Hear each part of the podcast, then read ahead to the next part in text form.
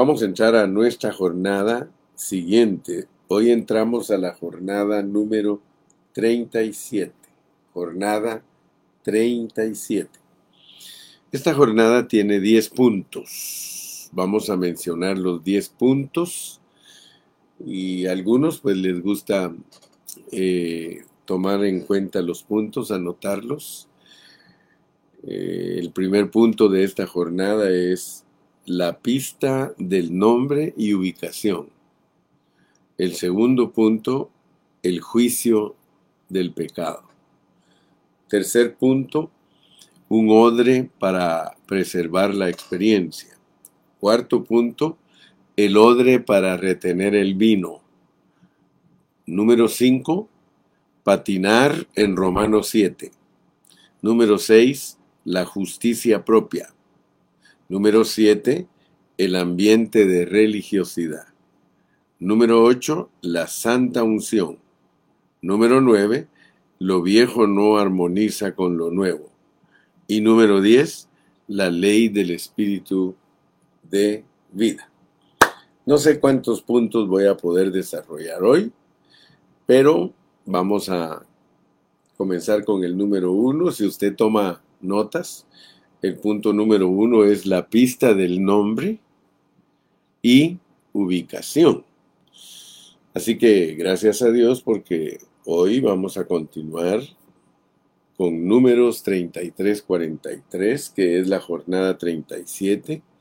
Dice, salieron de Punón y acamparon en Obot. Saludos, hermano Felipe Canté. Muchas gracias por saludarnos, siervo. Saludos a Lili y a toda la congregación allá en Rhode Island. Muy bien. Entonces les decía que el primer punto es la pista del nombre y ubicación.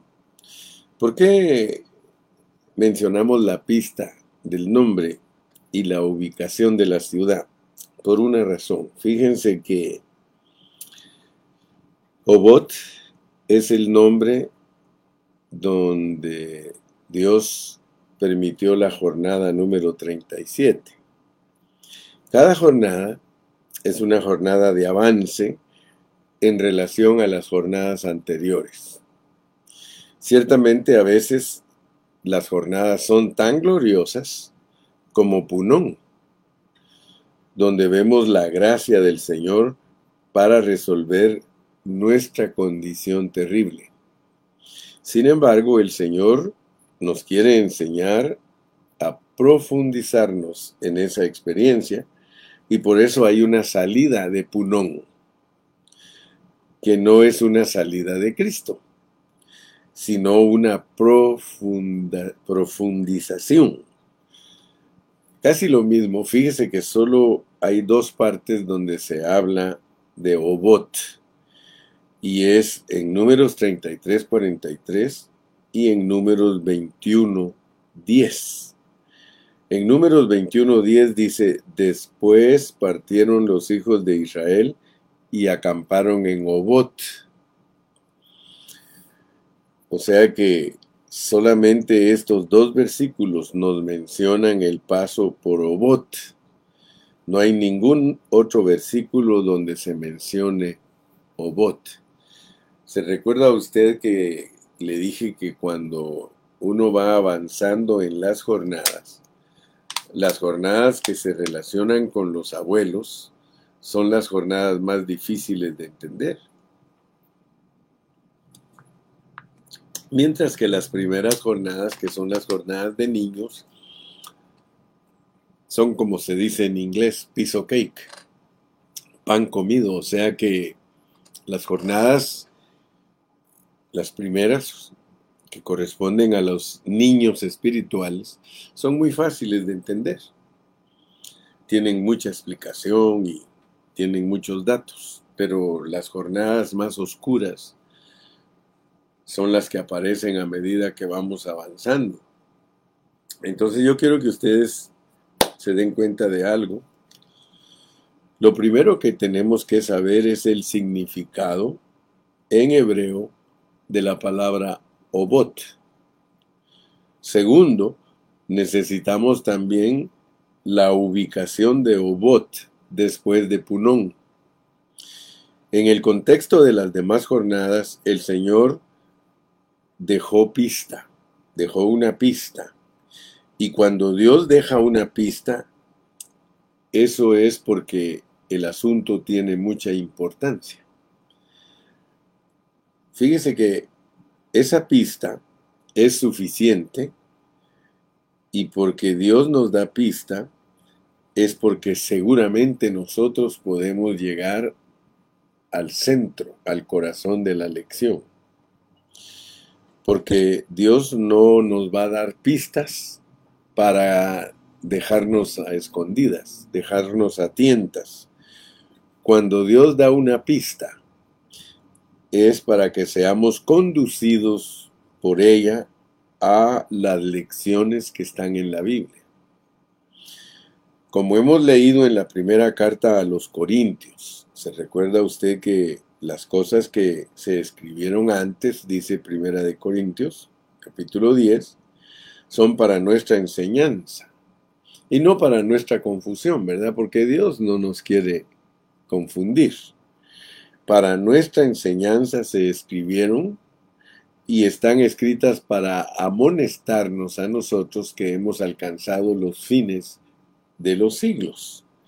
De manera entonces que la experiencia de Obot es una experiencia que está en la Biblia, pero como no tenemos descripción de lo que aconteció allí en Obot, solo tenemos la pista del nombre y la pista de la ubicación después de Punón y antes de Ige Abarim, Ige Abarim, que es la próxima jornada.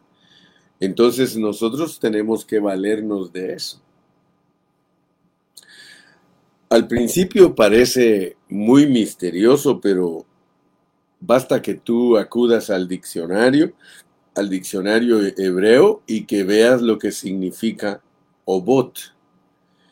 Y yo sé que cuando ya sabes lo que significa Obot, inmediatamente Dios te abre los ojos. Ahora, ¿qué es lo que Dios está queriendo enseñarnos con esta jornada de Obot que está después de Punón? La palabra Obot es una palabra plural que significa odres odres. Por eso te estoy hablando del punto número uno, la pista del nombre y ubicación. Hay un juego que a uno le dan ciertas claves para que uno acierte una palabra. Y entonces le van dando a uno nombres para que uno diga, ah, es tal cosa. En la Biblia, Dios nos pone pistas cuando no nos da muchos detalles, pero al darnos la pista, nosotros somos bendecidos y Dios abre nuestros ojos para que nosotros alcancemos a ver qué es lo que Dios está tratando de enseñarnos. Entonces, odres, odres en plural, es el significado de obot. Ahora, recordemos pues ¿Para qué servían los odres? Los odres eran una especie de vasijas de cuero y en esos se podía guardar todos los líquidos.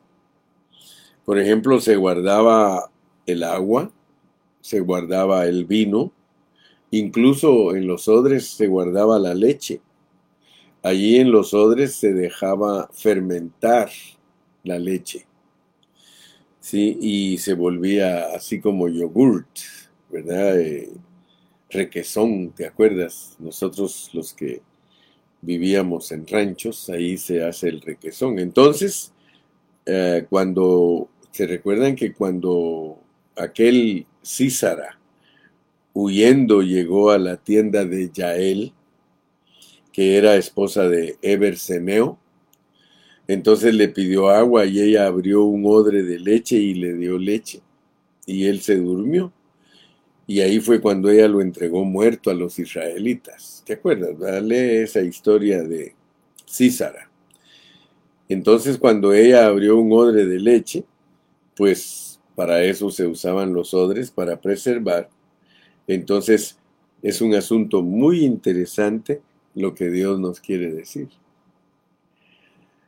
Parece como si Él hubiera dicho, miren, miren, Punón es el vino, Punón es el vino, es el remedio para salmona. Así que el remedio hay que preservarlo. Mire qué bonito. Nos introducimos entonces con el primer punto y es entender que obot, obot quiere decir odres y que el primer punto es que Dios nos da pista en esta lección y ubicación. Nos da pista y nos da ubicación. Gloria a Dios. Y fíjense que tenemos que darnos cuenta que ninguna de las jornadas está por estar, sino que aunque a veces no hay información en una jornada, Dios nos da pistas. Quiere decir que para Dios son muy importantes. Y yo he descubierto que entre más oculto está un asunto, mucho más importante es. Amén. Entonces, vamos a continuar con nuestro segundo punto, que es el juicio del pecado. Si usted me tiene paciencia, usted se va a dar cuenta que yo voy hilvanando los conceptos. Estas lecciones están preparadas muy profesionalmente para que todos nosotros aprendamos las jornadas con todos sus detalles y con toda su revelación divina, para que entendamos que son para recibir revelación de nuestro avance espiritual. Cada jornada es para avanzar. Muy bien, entonces ahora entremos al punto número dos. El juicio del pecado. Estuvimos viendo lo que era Salmona. Se recuerda, ¿verdad? Que yo le dije que ese diagnóstico que da Dios de nosotros, de Salmona, que es algo terrible porque nosotros somos terribles, que cualquiera cosa maligna hay en nosotros y que puede aparecer en nosotros aún hasta el último día antes de que nuestro cuerpo sea resucitado a la imagen del Señor Jesucristo. Pero para poder nosotros vencer la situación que fue descrita en Salmona, nosotros teníamos que pasar por Punón, que es la provisión del Señor Jesús, representada como aquella serpiente de bronce ensartada en un asta. ¿Te recuerdas, verdad? ¿Qué fue lo que Dios hizo para que nosotros seamos liberados del veneno de las serpientes. Por supuesto, nos lo puso como una ilustración con el pueblo de Israel, que las serpientes que los mordieron a ellos, para poder ser liberados de ese veneno, el pueblo de Israel tenía que ver la serpiente de bronce que estaba ensartada en un asta. Y por eso dice, y como Moisés levantó la serpiente en el desierto, Así es necesario que el Hijo del Hombre sea levantado. Eso está en Juan capítulo 3 y versículo 14. O sea que todo aquel que mirara a aquella serpiente ardiente ensartada en el asta viviría y era librado del veneno de las serpientes. El Señor sabe que si nosotros nos miramos a nosotros mismos, que si vamos a procurar por nuestras propias fuerzas salir de una situación terrible, nunca podremos. El Señor quiere llevarnos a mirar solamente al Señor Jesús por la fe. Como dice la Biblia, mirad a mí, dice el Señor, y sed salvos todos los términos de la tierra. Mientras estemos mirando para otro lado o buscando en otra parte, nosotros no vamos a encontrar más que desilusión y desastre. Pero el Señor dice, miren a mí, miren a mí.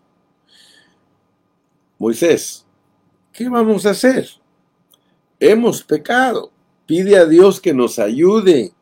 Y el Señor le dijo a Moisés, hazte una serpiente de bronce ensartada en un asta, y todo aquel que fuere mordido por la serpiente y mirare la serpiente de bronce ensartada en el asta, vivirá. Y así el Señor Jesús dijo, y como Moisés levantó la serpiente en el desierto, así es necesario que el Hijo del Hombre sea levantado. Eso significa el juicio del pecado, porque la serpiente representa el pecado, pero el bronce representa el juicio sobre el pecado. Por eso la serpiente era de bronce, y ese juicio se ejecutaba ensartando a la serpiente en un asta, y esta asta representa la cruz. Por eso, la serpiente de bronce ensartada en el asta representa al Señor Jesucristo, el Hijo del Hombre hecho maldición. Recuérdate siempre, el, el Hijo del Hombre hecho maldición y pecado por nosotros en la cruz, para que lo que nosotros no somos, Él lo es para nosotros. Lo que nosotros no podemos, Él lo pudo. Él ya juzgó a la serpiente y por eso lo que nosotros no podemos juzgar por nosotros mismos, mirándolo a Él, contando con Él, bebiendo de Él, creyendo en Él, confiando en Él, nosotros podemos en unión con Él juzgar también la serpiente. De manera que la experiencia de Punón fue una experiencia sumamente importante es una experiencia donde realmente uno necesita todos los días mirar al Señor. Aleluya. Gloria a Dios, hermano. Entonces con esto podemos entrar al tercer punto que es un odre para preservar la experiencia. Está poniendo mi atención, ¿verdad? Vamos hilvanando los conceptos. Primero tenemos que tener una pista y una ubicación. Seguido a eso, entendemos que lo que Dios está mostrándonos es el juicio sobre el pecado. Pero aparte de eso, nosotros necesitamos un odre para preservar la experiencia. Fíjese, fíjese hermano, en lo que habíamos visto en la epístola a los romanos. Usted se recuerda que habíamos visto en Romanos 6, donde se habla de que nuestro viejo hombre fue crucificado juntamente con Cristo. Sin embargo, después de Romanos 6, viene Romanos 7, donde se nos dice que en nuestra carne no mora el bien. Y luego viene Romanos 8, donde se nos dice que el bien está en el Espíritu que es la ley del Espíritu la que nos libra de la ley del pecado y de la muerte. De manera pues que vemos que aunque el Señor proveyó todo en Cristo, si miramos a Cristo, somos libres. Pero ahora la lección que hay que aprender es la de preservar esa vida en el Espíritu que nos es provista por Cristo. Cuando miramos al Señor en la cruz, nos es prevista la vida, nos es provista la vida, recibimos el perdón y recibimos la vida. Romanos 6 es como si fuera la serpiente de bronce en el desierto, porque Romanos 5 nos habla del perdón, en cambio Romanos 6 nos habla del viejo hombre crucificado con Cristo. Antes de Romanos 6, desde Romanos 3, Romanos 4 y Romanos 5, se nos habla de la justificación. En cambio, Romanos 6 nos habla de la liberación. En los primeros capítulos de Romanos se habla de los pecados y de las transgresiones, siendo perdonadas y limpiadas por la sangre. En cambio, en Romanos 6 se nos habla de la cruz y del pecado y de la liberación del pecado. Ya no solo del perdón de los pecados, sino de la liberación del pecado. Pero ahora Dios tiene que conducirnos a una lección un poquito más avanzada. No es suficiente saber que Cristo fue hecho pecado por nosotros y nosotros fuimos hechos justicia de Dios en él. No es suficiente saber que nuestro viejo hombre fue crucificado juntamente con Cristo. Es necesario preservar esa experiencia.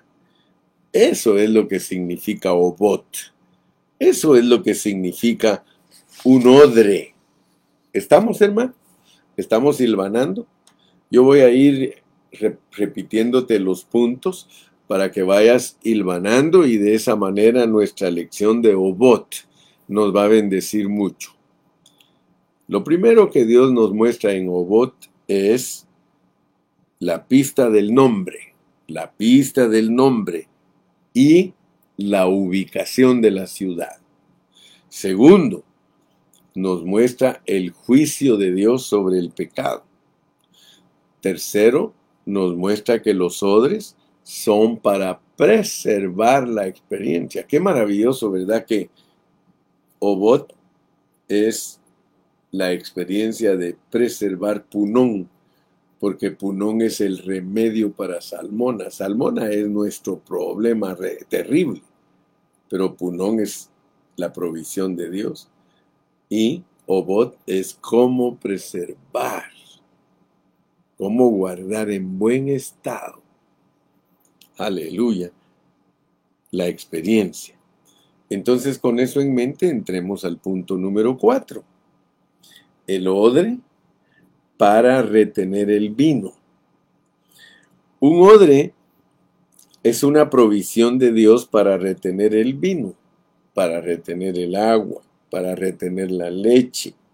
El propósito del odre es conservar. A ese lugar le llamaron odres. Obot es odres. Y hasta el día de hoy, Obot se llama Uriba. Y son lugares donde hay que traer el agua precisamente en odres. Esa práctica se da hasta el día de hoy. Miren lo que significa obot. Los odres son para preservar, son para que el vino no se pierda. Hay una provisión que Dios nos da, pero ¿cómo hacer para que esa provisión que ya fue dada en la cruz, que no es algo que nosotros tenemos que luchar, sino que ya fue hecha a nuestro favor? ¿Cómo hacer para que la preservemos? Por eso es que después viene Romanos 8, porque en Romanos 7 tenemos la experiencia de no poder continuar. Ya en Romanos 6 entendimos que el viejo hombre fue crucificado, pero en Romanos 7 otra vez volvemos a pecar y es cuando descubrimos que el viejo hombre fue crucificado en Cristo y que la provisión está en el Espíritu y está en la nueva vida y que el nuevo hombre, el que tiene la provisión, no el viejo hombre, sino el nuevo hombre es el que tiene la provisión. No importa si yo he muerto con Cristo, si no ando en el Espíritu, yo voy a experimentar la carne. Para mantenerme experimentando la liberación, yo necesito conservar lo que Cristo hizo, viviendo en el Espíritu, en el nuevo hombre. Por eso el Señor Jesús habló también de los odres, habló en los evangelios de los odres nuevos y de los odres viejos. ¿Y cómo no vamos a ver, hermano, esos pasajes en Obot? Obot habla precisamente de los odres. Y en el Nuevo Testamento están los pasajes donde el Señor Jesús habló de los odres. Esos pasajes se encuentran en Mateo 9, en Marcos 2 y en Lucas 5. Nosotros necesitamos tener esas tres porciones. Vamos primero a Mateo 9, versículos del 14 al 17. Mateo 9, versículos 14 al 17. Y vamos a tener marcado este pasaje, márquelo en su Biblia. Porque resulta que estas palabras las habló Jesús y las registró Mateo, las registró Marcos desde Pedro y las registró Lucas también. Pero resulta que aunque los tres dicen lo mismo, hay algunas cositas que dice Mateo que no las dice Marcos y hay algunas cosas que dice Marcos que no dice Mateo. Algunas que dice solo Lucas y que no dicen los otros, de manera que teniendo los tres pasajes, los tres conservaron más las palabras completas porque cada uno conservó una parte. Cuando juntamos los tres testimonios, vemos que entre los tres conservan más de lo que conserva uno solo.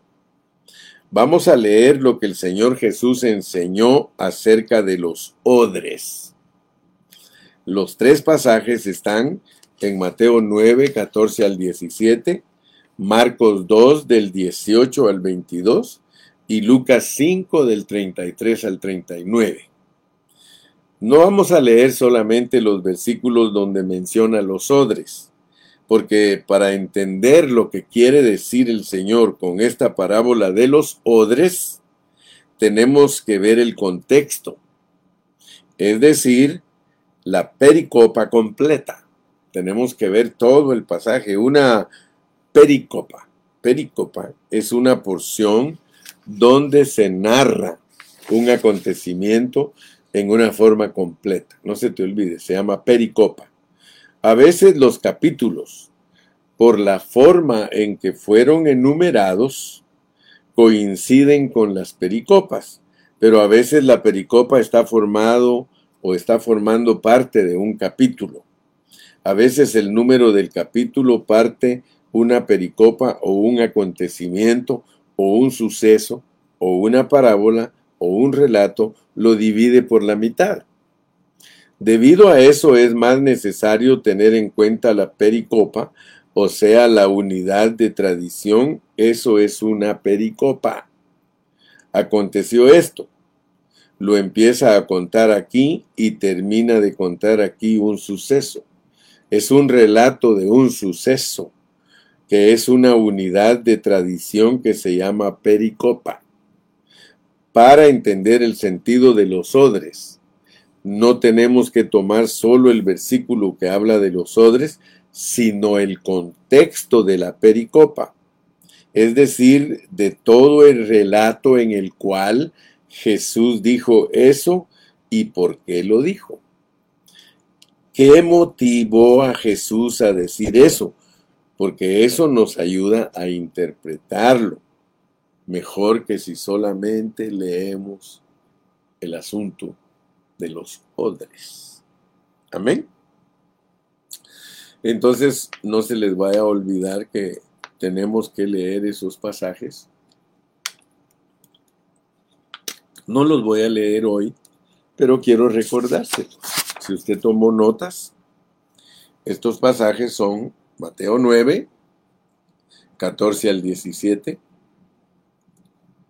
Marcos capítulo 2 del 18 al 22 y Lucas 5 del 33 al 39. Vamos a ponerlo otra vez.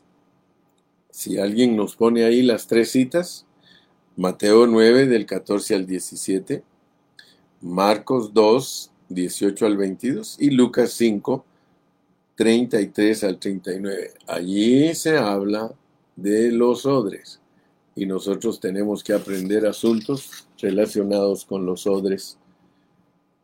Muy bien, entonces vamos a seguir adelante con el punto número 5.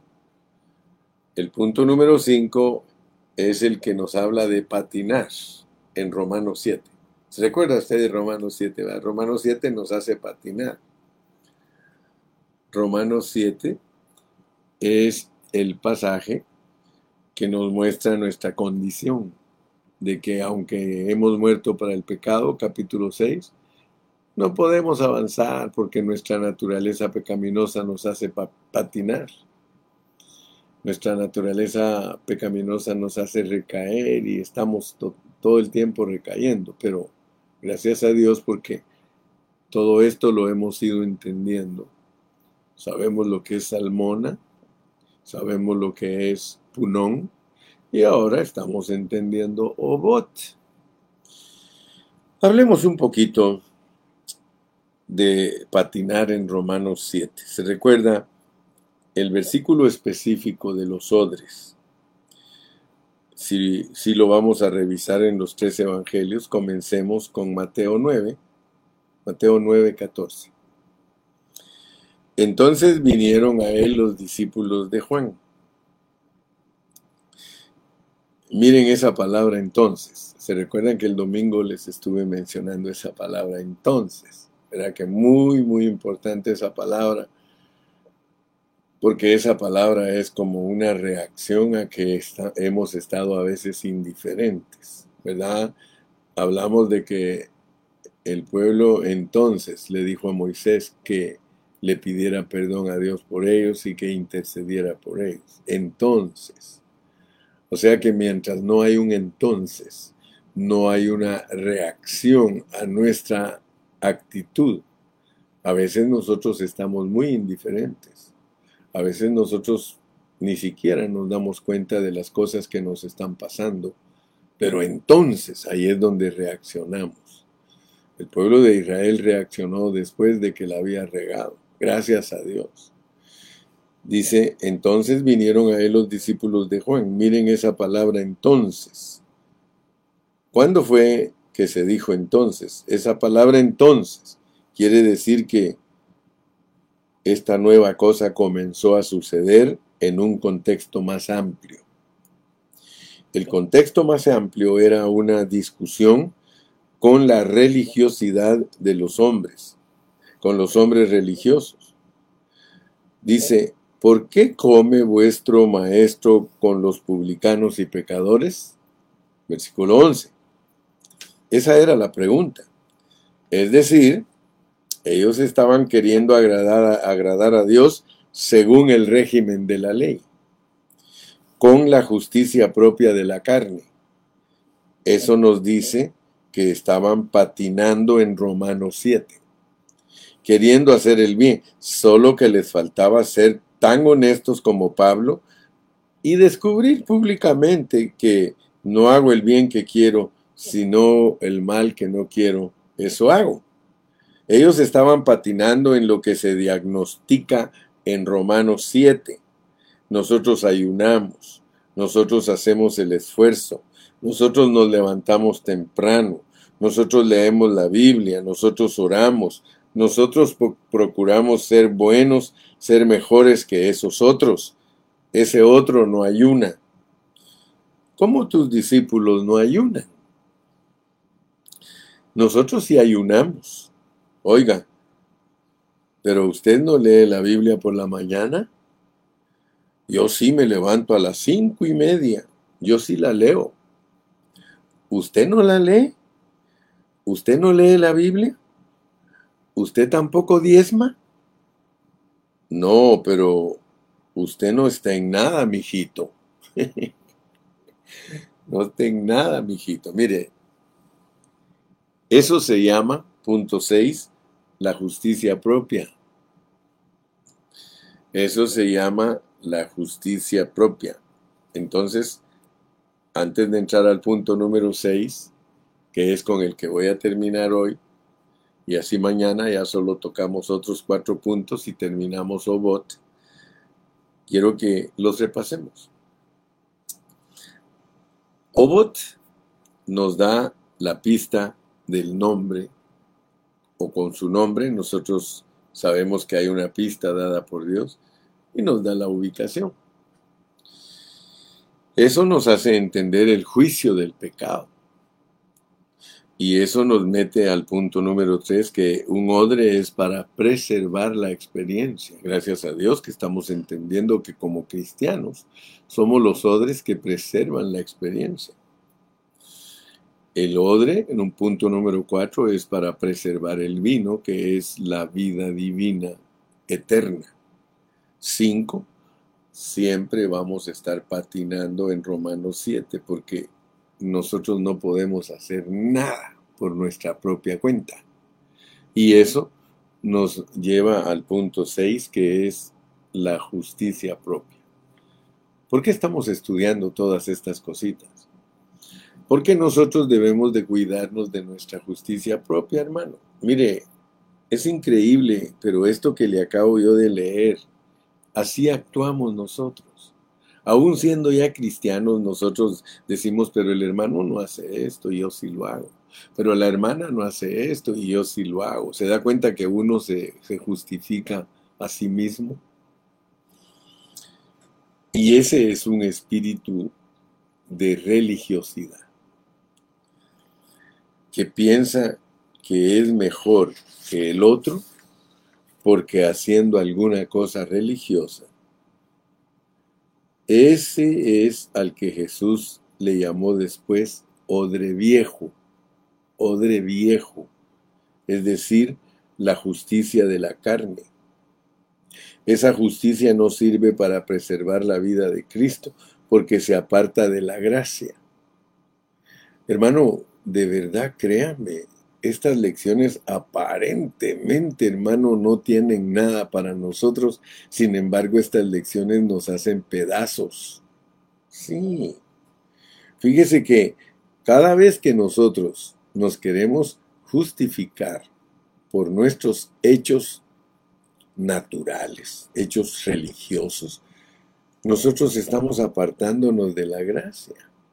No nos estamos afirmando en la gracia, porque para nosotros los cristianos todo lo podemos en Cristo que nos fortalece. Para nosotros los cristianos hacer las cosas es hacerlas en la gracia. El que pretende justificarse, como dice en Gálatas, por las obras de la ley, de la gracia cae. No que el Señor no le dé más gracia, sino que él se suelta de la gracia y queriendo agradar a Dios ahora por su carne, entonces trata de cumplir la ley para ser merecedor delante de Dios, ser mejor que el otro. Yo sí ayuno más, nosotros sí ayunamos, en cambio tus discípulos no ayunan. Nosotros si leemos la Biblia de madrugada y usted mi hermano la lee, de manera que ellos tienen el espíritu que Jesús estaba enfrentando. La pregunta era, ¿por qué come vuestro maestro con los publicanos y los pecadores? Nosotros no comemos con los publicanos, vuestro maestro sí. Al oír esto Jesús les dijo, los sanos no tienen necesidad de médico, sino los enfermos. Id pues y aprended lo que significa misericordia quiero y no sacrificio, porque no he venido a llamar a justos, sino a pecadores al arrepentimiento. Porque cuando estamos en ese espíritu de por qué nosotros sí y tú no, ahí tú estás en la justicia propia, ahí estás en un espíritu de crítica, ahí no estás en la gracia. Hay que aprender algo. Dice el Señor, versículo 13.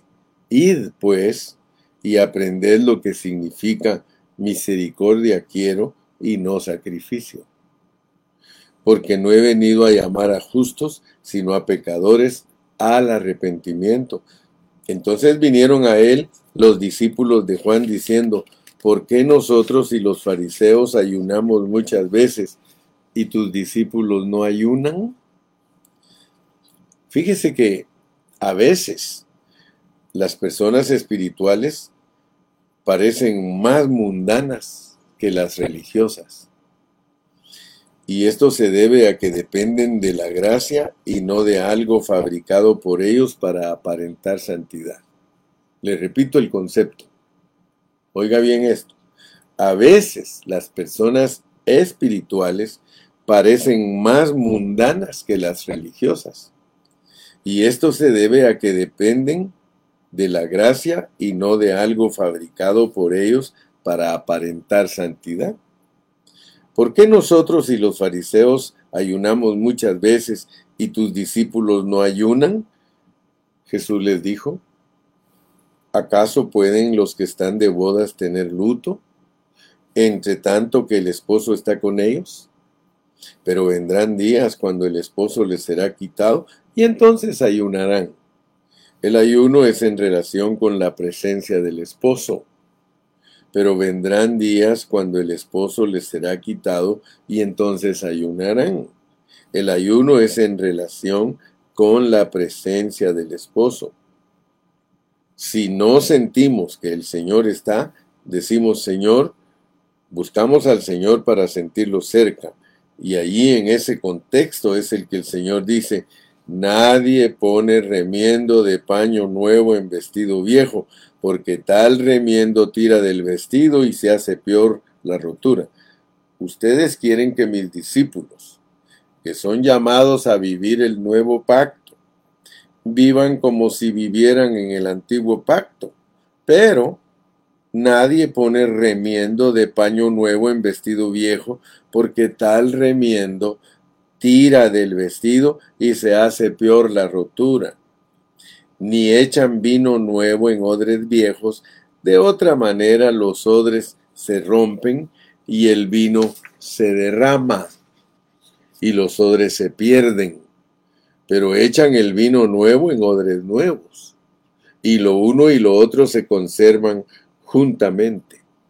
Fíjese, con la palabra, ni del verso 17, el Señor quiere decir en el contexto que de la misma manera como les estoy dando la parábola, dice el Señor, del paño nuevo y del paño viejo, les doy otra parábola en el mismo contexto diciéndoles, ni echan vino nuevo en odres viejos, de otra manera los odres se rompen y el vino se derrama y los odres se pierden, pero echan el vino nuevo en odres nuevos, y lo uno y lo otro se conservan juntamente. Y es Mateo el que dice juntamente. Vamos a ver cómo nos lo dice Marcos. Mire cómo dice Marcos, Marcos 2, 18 al 22.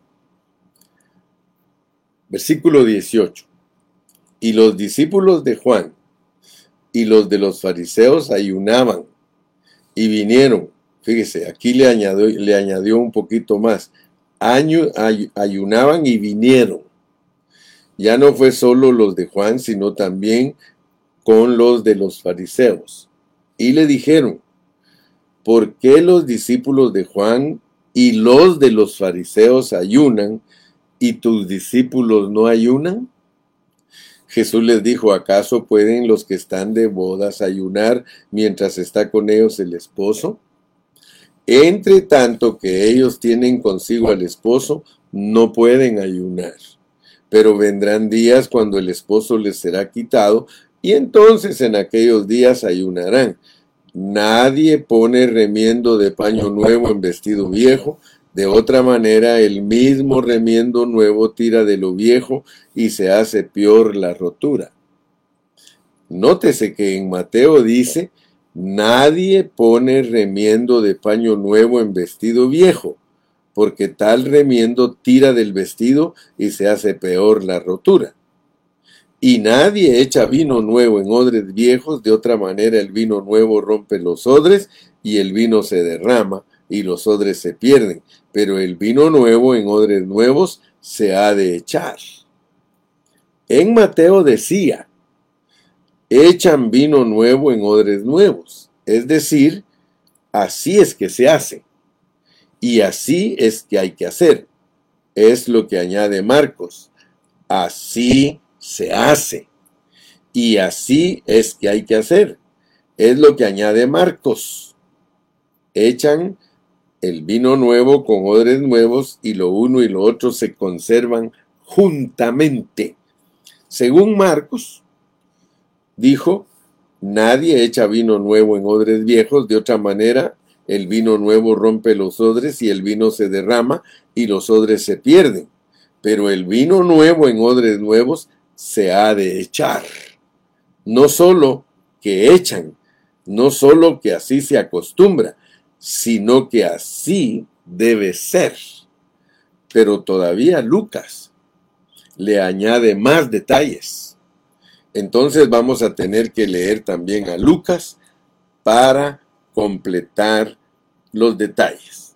Así que les prometo que mañana haré un resumen de los primeros seis puntos para entrar al 7, 8, 9 y 10.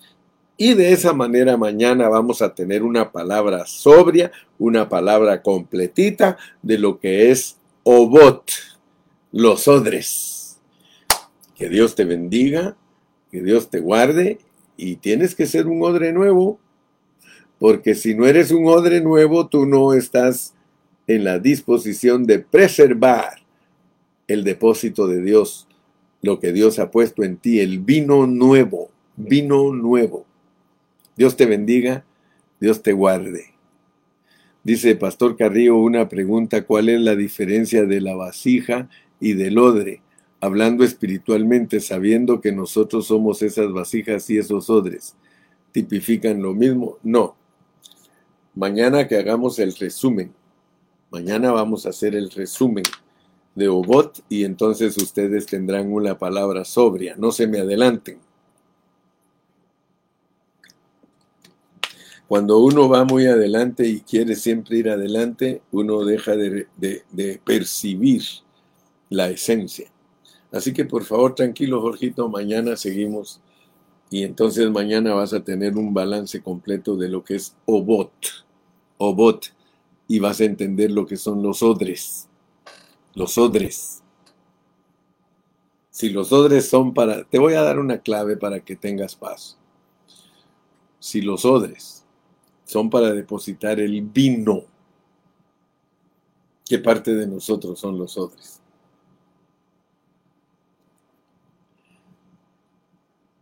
Si eres sabio vas a poder contestar. Si no, espérate hasta que sigamos estudiando.